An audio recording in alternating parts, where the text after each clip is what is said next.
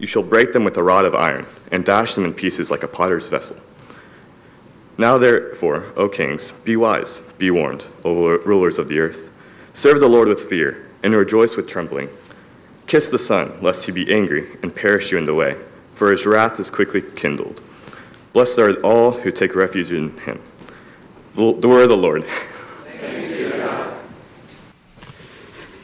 Good morning.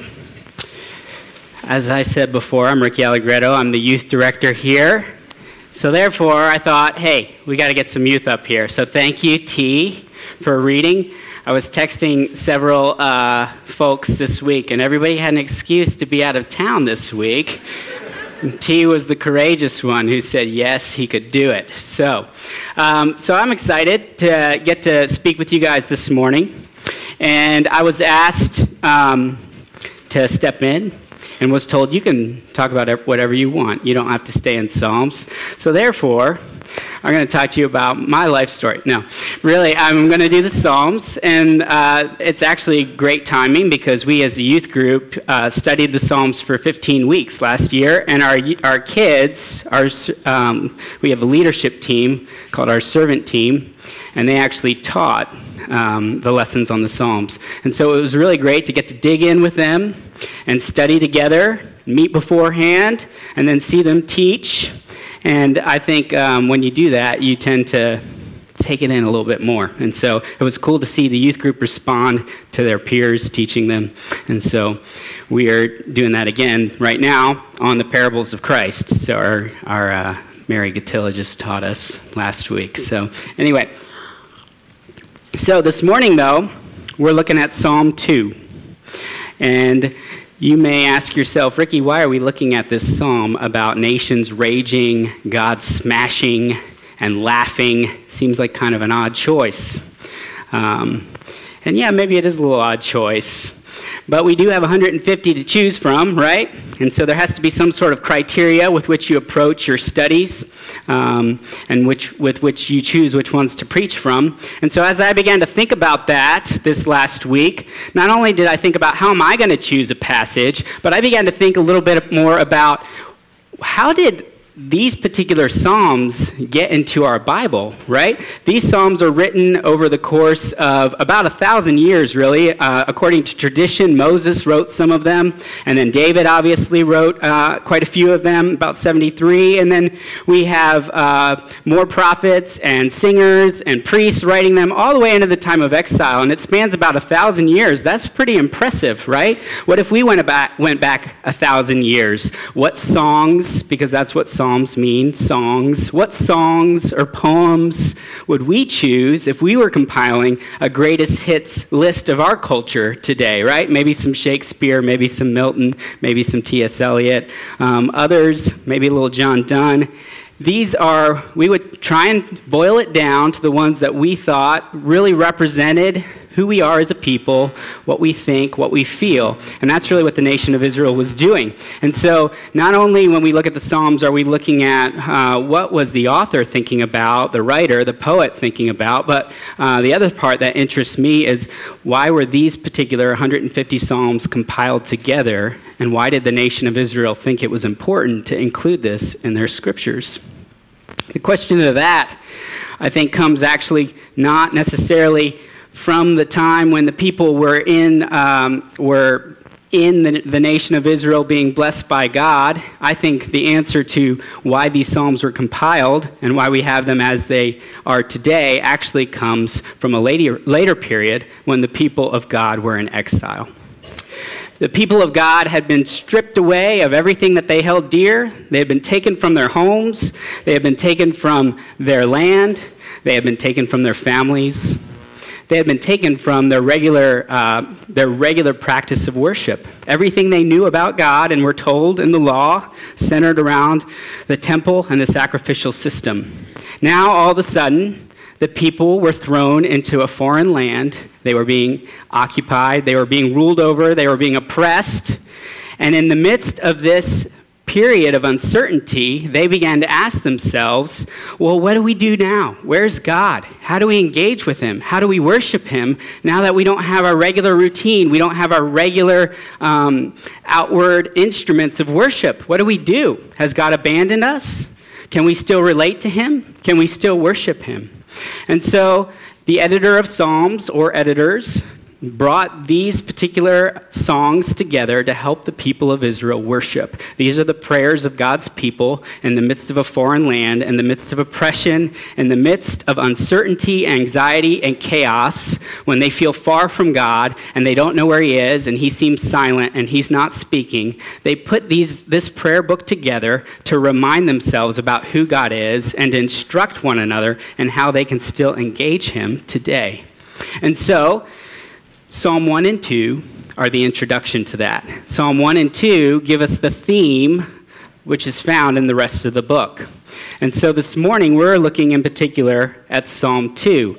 And you're going to see that the psalm starts out, uh, as T. Walker read, Why do the nations rage, right?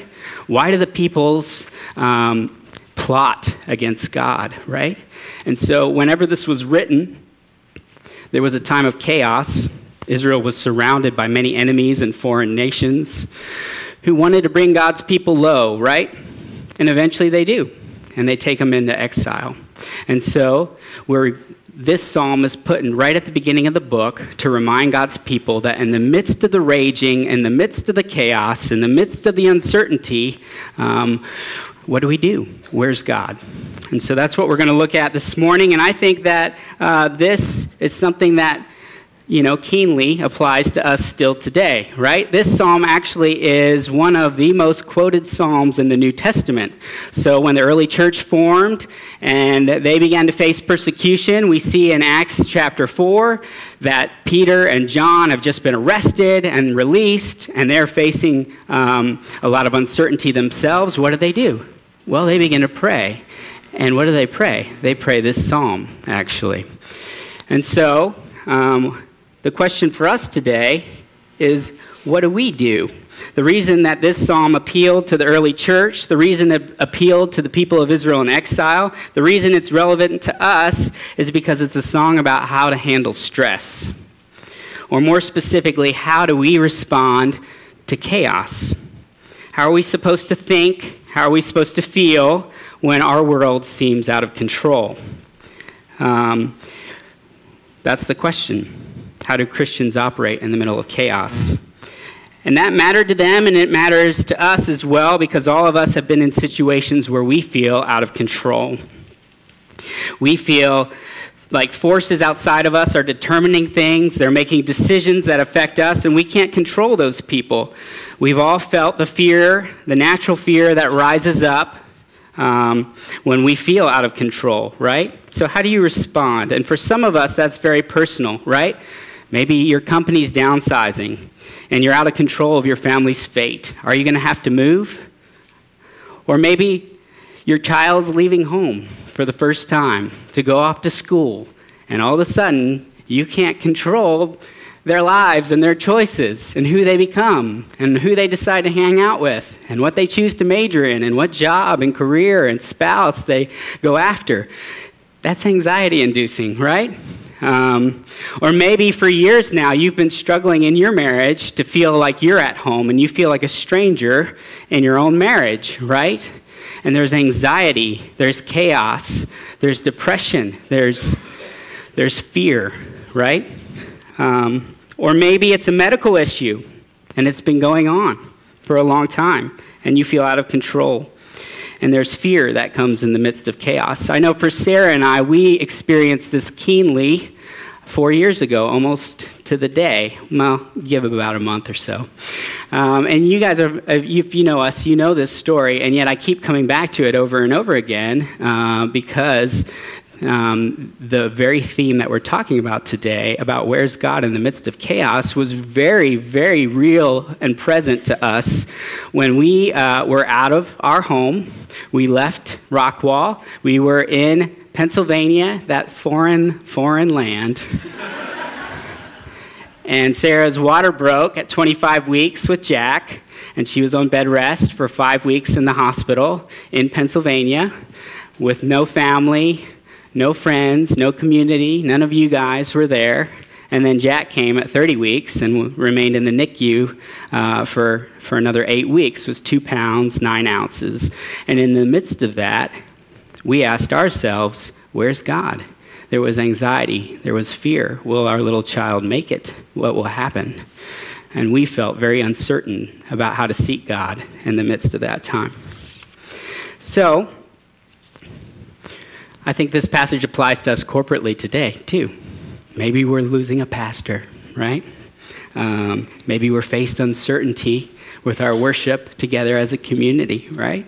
Um, maybe we're feeling a little bit of anxiety or stress over it, even though we wish the Tompkins well and we believe in them and we love them. It's still stressful, right? There's still change. Everything that we've known about how we engage in worship as a community is going to change a little bit, right? So, where's God in the midst of that? And how do we renew our um, faithfulness to worship Him? And what will that look like?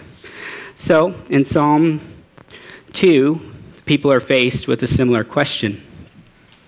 Really, in Psalm 1 and 2, because we have the people in exile compiling these Psalms, and they set the premise in Psalm 1 and 2 what do we do in the midst of this foreign land without our temple, without our sacrificial system, when we feel abandoned by God? And so we're going to look for just two seconds at the beginning of Psalm 1 and then dive into Psalm 2. And today we're going to see that the people of God um, came to the conclusion uh, that they were to look backward, they were to look up, they were to look forward, and they were to look down ultimately. And so, what does it mean? What do I mean by that? What does it mean to look back? Well, in Psalm 1, um, you're going to see that it says, Blessed is the man who walks not in the counsel of the wicked nor stands in the way of sinners, nor sits in the seat of scoffers, but his delight is in the law of the Lord, and on his law he meditates day and night. And so, right away, at the beginning of the book of Psalms, um, the people of God are told if you want to experience blessing, the blessing of being in a covenant relationship with your God, the first thing you need to do is you need to choose whether you're going to walk in the way of the wicked or whether you're going to meditate on the law of God. And so, the first thing you do when you're faced with uncertainty and you're wondering how to experience the blessing of God, the first thing you do is you look backward. You look to His law. You look to what has already been revealed to you. And so, the nation of Israel is told if you want to know God, Go back to your roots.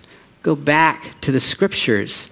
Go back to what God's already revealed about himself and tell yourself that story over and over again. Remember what he's done for you. Remember his salvation from the land of Egypt, right?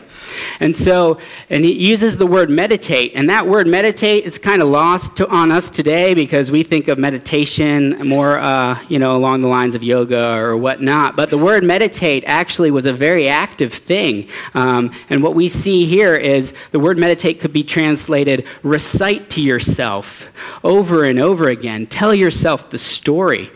Actively engage in remembering the law of God, the teachings of God, the Torah.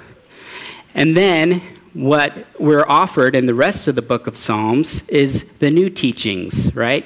How do we do that? How do, as we meditate on what God has said and who He is in the past, how do we apply those principles into our current context today? Um, and so, the first thing that we do is we look back and we meditate on the law of the Lord. Now, we try and do this today as a culture and as a society. In fact, if you go to Washington, D.C., you're surrounded by memorials, right? The Washington Memorial, the Lincoln Memorial, the Vietnam Memorial, MLK Memorial now. Um, and the reason that we have these memorials as a society is because lest we forget the cost of our freedom, right? We're supposed to remind ourselves and tell ourselves our story as a nation over and over again of what our freedom cost, what our lifestyle required, and the people who went before us in order to do that, right? This is the same reason that we celebrate holidays. As the Christian church, we celebrate Easter and Christmas not for presents and candy, but to remind ourselves of who our God is and what He has done and why we are gathered together as His people. These are the institutions, the things from our past that inform who we are and make us who we are in the present. This is why we celebrate anniversaries, right? To remind yourself yearly Hopefully, you do it more than once a year. I am married, right? And I married my wife this many years ago. I married my husband, and I, we were in love, and we actively engage with one another and celebrate one another and celebrate our marriage so that we may remain in love and fall deeper in love, right? This is why we celebrate the Lord's Supper every week. Uh, we come to the table as an act of remembrance of who Christ is and what he's done for us. Um, and so we are called by Psalm 1 in the midst of chaos, in the midst of anxiety and uncertainty, to look back and remember who God is and what He's done. The book of Psalms isn't meant to just be theology. This isn't teaching us about God. If you look at the Psalms, the Psalms are us engaging with God. It's taking that theology that we've learned and it's applying it to our hearts and our lives and regurgitating it back, reciting it to God, preaching it to ourselves, and remembering who He is and asking Him, I thought you were this. Your word says this, your promises say this, but I'm not experiencing that, and I'm angry about it, or I'm confused about it, or I'm sad about it, right? And then ultimately, as we remember the promises of God, we say, even though I don't know when or how, I know that these promises will come true, and I, re- I, uh, I remember and I affirm that you're faithful to your promises. In um, in um, Jewish tradition and in um, uh, Bible times and Hebrew times, this isn't called the book of Psalms, which just means the book of songs. It's actually called the book of praises um, because the book is supposed to remind us to praise God, bring everything, all of our uncertainties to Him, and praise Him.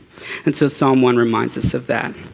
But today we're looking more so at Psalm 2.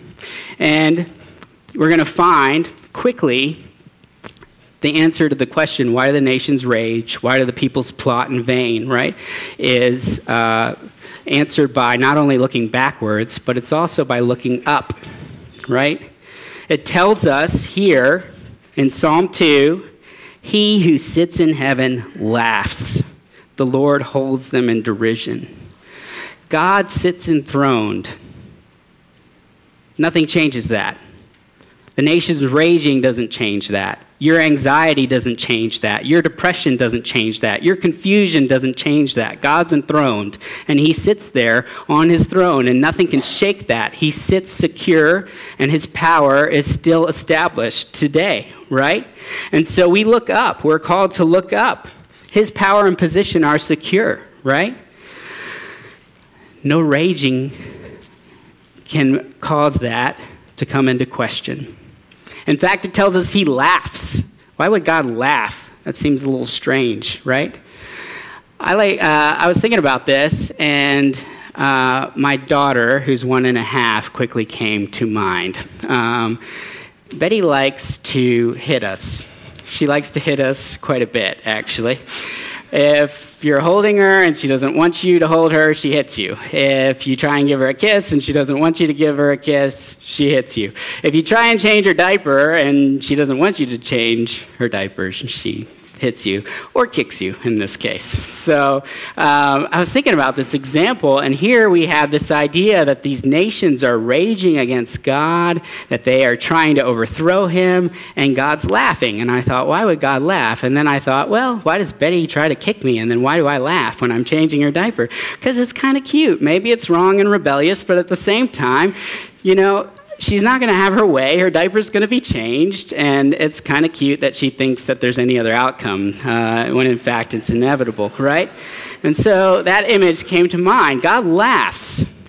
Um, so you might feel the rage, you might feel the chaos, you might feel the uncertainty, you might not see God in the middle of the storm, and yet God's there and He's in control and nothing will change that. This last week, weekend, we went camping, um, and I missed all of this, luckily, but the first day, Thursday afternoon, everybody had just set up their tents and had just uh, begun to hang out when off in the horizon, this storm was brewing, right?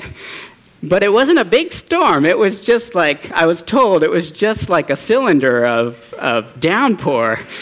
And it, it started to come across the, the lake, and it, it, it became quickly evident that this was going to hit our campsite, right? And so people ran and jumped in their tents. Zach and a couple guys, we had a canopy, and they just, like Mary Poppins, kind of grabbed on to the poles. Um, and this storm came, and it was a downpour. Apparently, uh, the Barnes tent blew into the lake, I think. Uh, the rain was coming in sheets sideways, like you couldn't see from me to the first row. It was so thick. And um, so, because the rain was coming sideways, it was coming right into tents. People got three inches of water uh, in their tents. The brand new canopy that we built or that we had bought was completely destroyed. Um, and we threw it out afterwards. And in the middle of the storm, uh, it felt like, why did we do this? Why are we out here camping, right? As fun as this sounded, this has now become quickly a miserable thing. Uh, and yet, with a little perspective, because it was just this basically this cyclone, this cylinder of rain, it quickly dissipated. And we went on to have a wonderful weekend. But when you're in the middle of that downpour, when you're in the middle of that storm and you can't see in front of your face and your tent is full of water or in the lake, um, it's easy to question God. It's easy to question your decisions. It's easy to question our practice of worship and why we do the things we do. And yet we can look up and we know, even when we don't see Him, that God is on His throne. We can also look forward. Um, as we go on, we see that this is actually a coronation psalm. Um, and what that means is this psalm was written when David or someone from his line was about to become king. And in this psalm, um, we see that the people of Israel are anointing uh, this new king, and God is speaking to them, saying, I'm the one doing the anointing, and this one has my power, right? Um, he's my son. He's reborn. He's my representative here on earth. He's your king. And he carries all the power and the weight and the authority of me right? We're all looking for a king. Um, if we look at all of our narratives that we tell ourselves, our myths, everything from Robin Hood, right? Where Robin Hood is just trying to hold down the fort until the king returns, to King Arthur, right? Who on his, who on his tomb it says, the once and future king, right? To a more modern day, J.R.R. Tolkien, right? Where we tell ourselves these myths where we desire for there to be a king, right?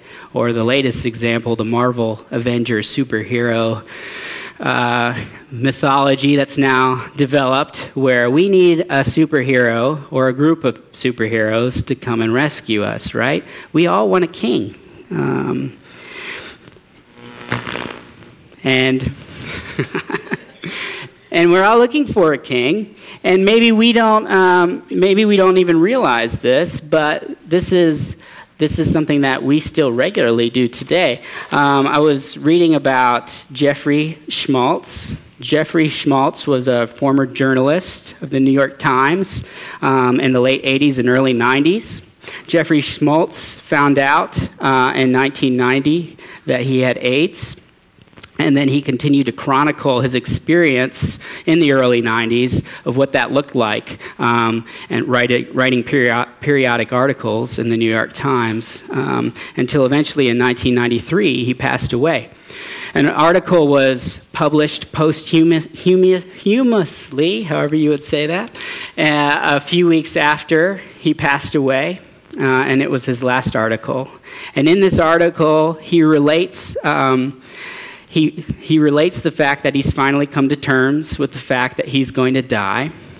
And yet he talks about what that was like for him to come to that realization. He talks about how he had had the chance uh, before he died to interview Bill Clinton, who at the time was running for president, and how Bill Clinton had an engaging, thoughtful conversation over the AIDS issue with him.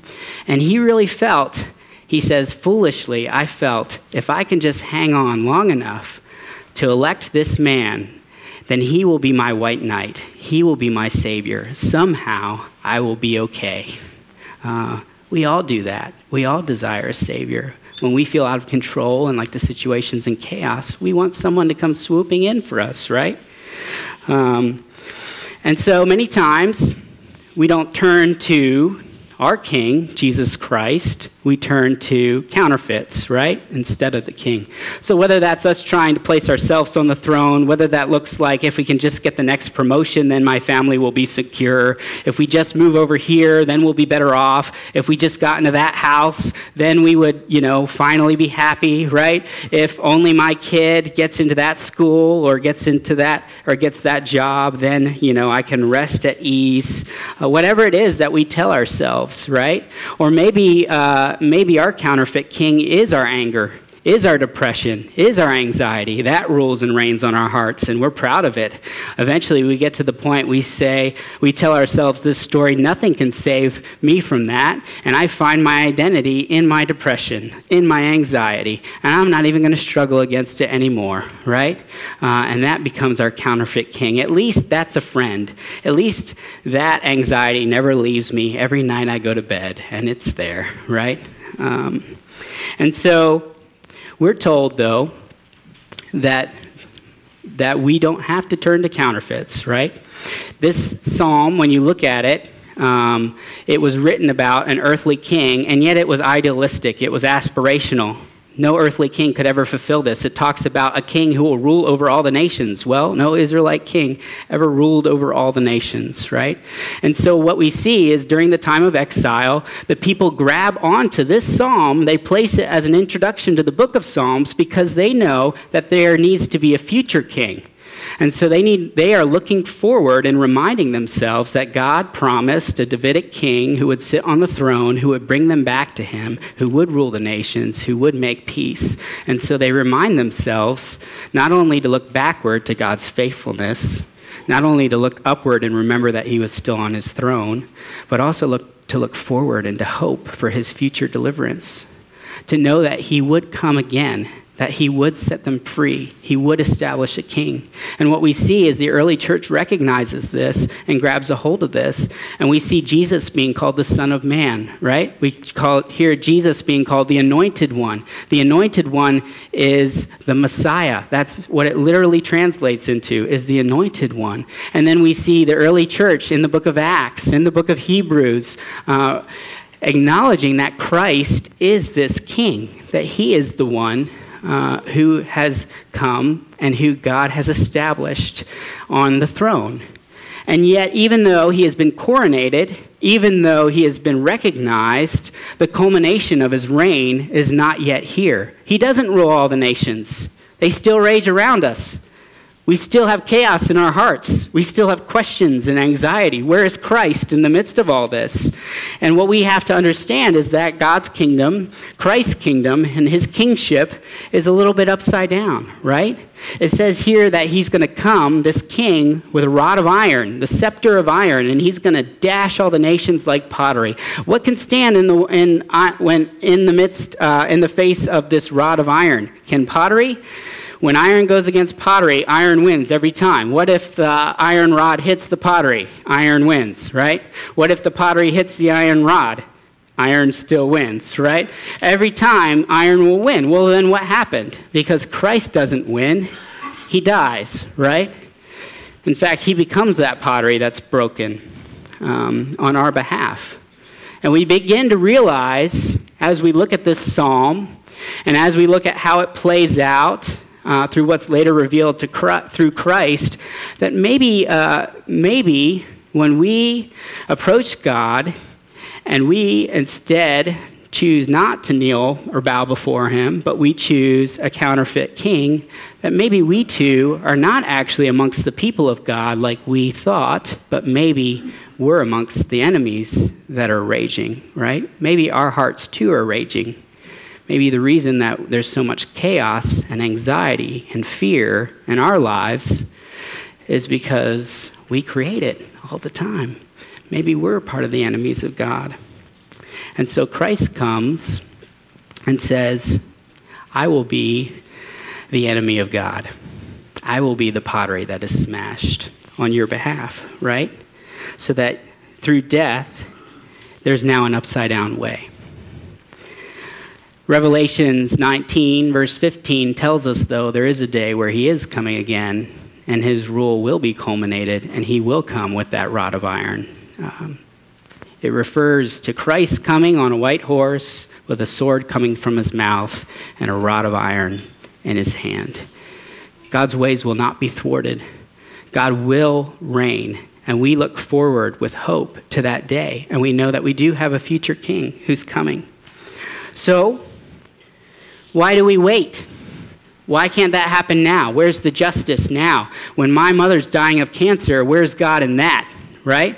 When the people of Mozambique, who are already uh, amongst the poorest of the world, are hit with a cyclone and lose their homes and their children's lives, where's God in that, right? Um, when I lose my job, where's God, right? Why do we wait? Why does God wait? Why doesn't He bring justice and peace now? As we look at the end of the psalm, we're told this Now, therefore, O kings, be wise. Be warned, O rulers of the earth. Serve the Lord with fear and rejoice with trembling. Kiss the Son, lest he be angry and you perish in the way, for his wrath is quickly kindled. Blessed are all who take refuge in him. If you remember, Psalm 1 opened up with that same phrase Blessed is the man who does not walk in the counsel of sinners, nor sit in the seat of mockers, but whose delight is in the law of the Lord. So Psalm 1 begins with blessing, Psalm 2 ends with blessing. It's important to note that the reason that God doesn't come and smash everything now and bring justice on earth is because that would require them that he smash us also, right? There are, instead of Instead of rage, wrath, and anger, which is what you expect here, nations are raging against God. He laughs in derision. He gives his king a rod of iron. Now let the smashing party begin, right? Instead, what we're told is be wise. It's not too late, kings. You can stop raging. You can be warned, O rulers of the earth. You can kiss the Son. You can come and you can look down. You can bow down. Lest he be angry and you perish, because his justice will come. His kingdom will be established. But if you take refuge in him, there's blessing. He offers that to us today. We can look down. God is compassionate. He will bring justice, but he's offering grace. So the early church prays this prayer, as I mentioned before, right after Peter and John get out of prison and they're told, stop preaching, pro- stop proselytizing, stop proclaiming the gospel, or else we will end you. We will kill you. And so they gather together and they rejoice and they pray this prayer. And they say uh, to them, they remind themselves um, that there is one who is the Son, who's been chosen, and who they now offer and continue to preach to the world, right? And if they lose their lives, they lose their lives. They continue to preach the Son uh, because they recognize that He's the one who sits on the throne and the power of God's bef- behind them. God's provided a refuge from the wrath of God through the Son of God. So we can find calm and confidence in our lives in the midst of the raging, in the midst of the chaos, in the midst of the fears and the uncertainty, as we take refuge in Him. But God, it doesn't end there, right? We're called to invite others to do the same. So, who's the boss? Who you feel like is always threatening you? Maybe it's your spouse that you share a bed with that you feel like is your enemy at times. Maybe it is um, the doctors themselves and the uncertainty of your health situation that you're facing, right? Um, and what God reminds us here is not only does He offer grace to us, but He also uh, He also admonishes us to extend grace to those we would deem as our enemies as well. What does that look like? How do you reach out to your spouse? How do you reach out to your boss? How do we reach out to one another when we've been offended? In times of chaos and uncertainty, when we're estranged from a parent, or when we're faced with moving, how do we continue to live out God's grace and extend it to those around us, even when they don't extend that same grace towards us? We're reminded of God's promises. We look backwards. We remember that we too once were in need of a Savior, that we too were hopeless, were slaves to sin. We too once dwelled in darkness, but now we have seen a great light. And because of that, we're able to extend that same grace and that same message of salvation to those who are in the midst of darkness as well. We look up we remember God's still on his throne. We don't have to feel insecure when we're striving at work with a coworker or we're trying to vie for that promotion or when we're um, in our community groups and we hear someone's got a new car and we begin to feel threatened. We can stop striving and recognize we're not in competition with one another all the time, right? We have a God who sits on his throne and he calls us sons and daughters, and he's our Father. You don't have anything or anyone to prove, you don't have anyone to prove anything to, right? Um, and we look forward.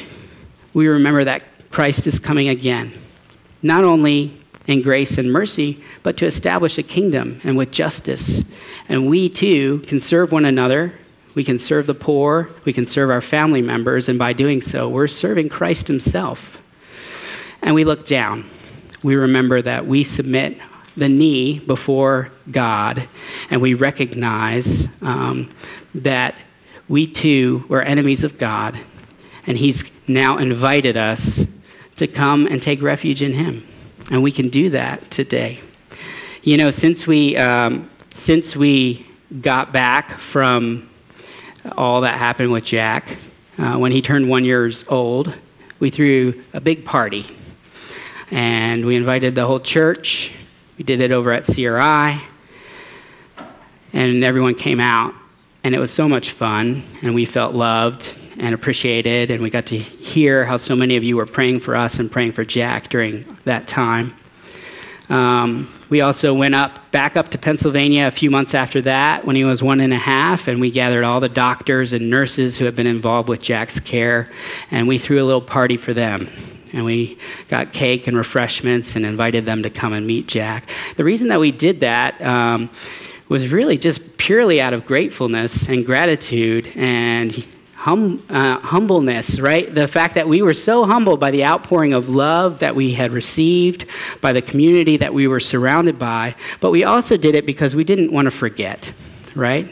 We didn't want to forget that God had showed up in our family's life in a real and tangible way.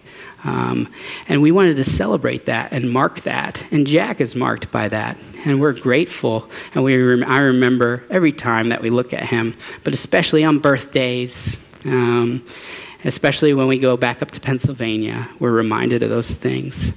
And we're called to do the same. In the midst of uncertainty anxiety, remember who God is and what he's done. Remember he's still on his throne. Look forward with hope he is coming again, right? So submit to Him now. Look down.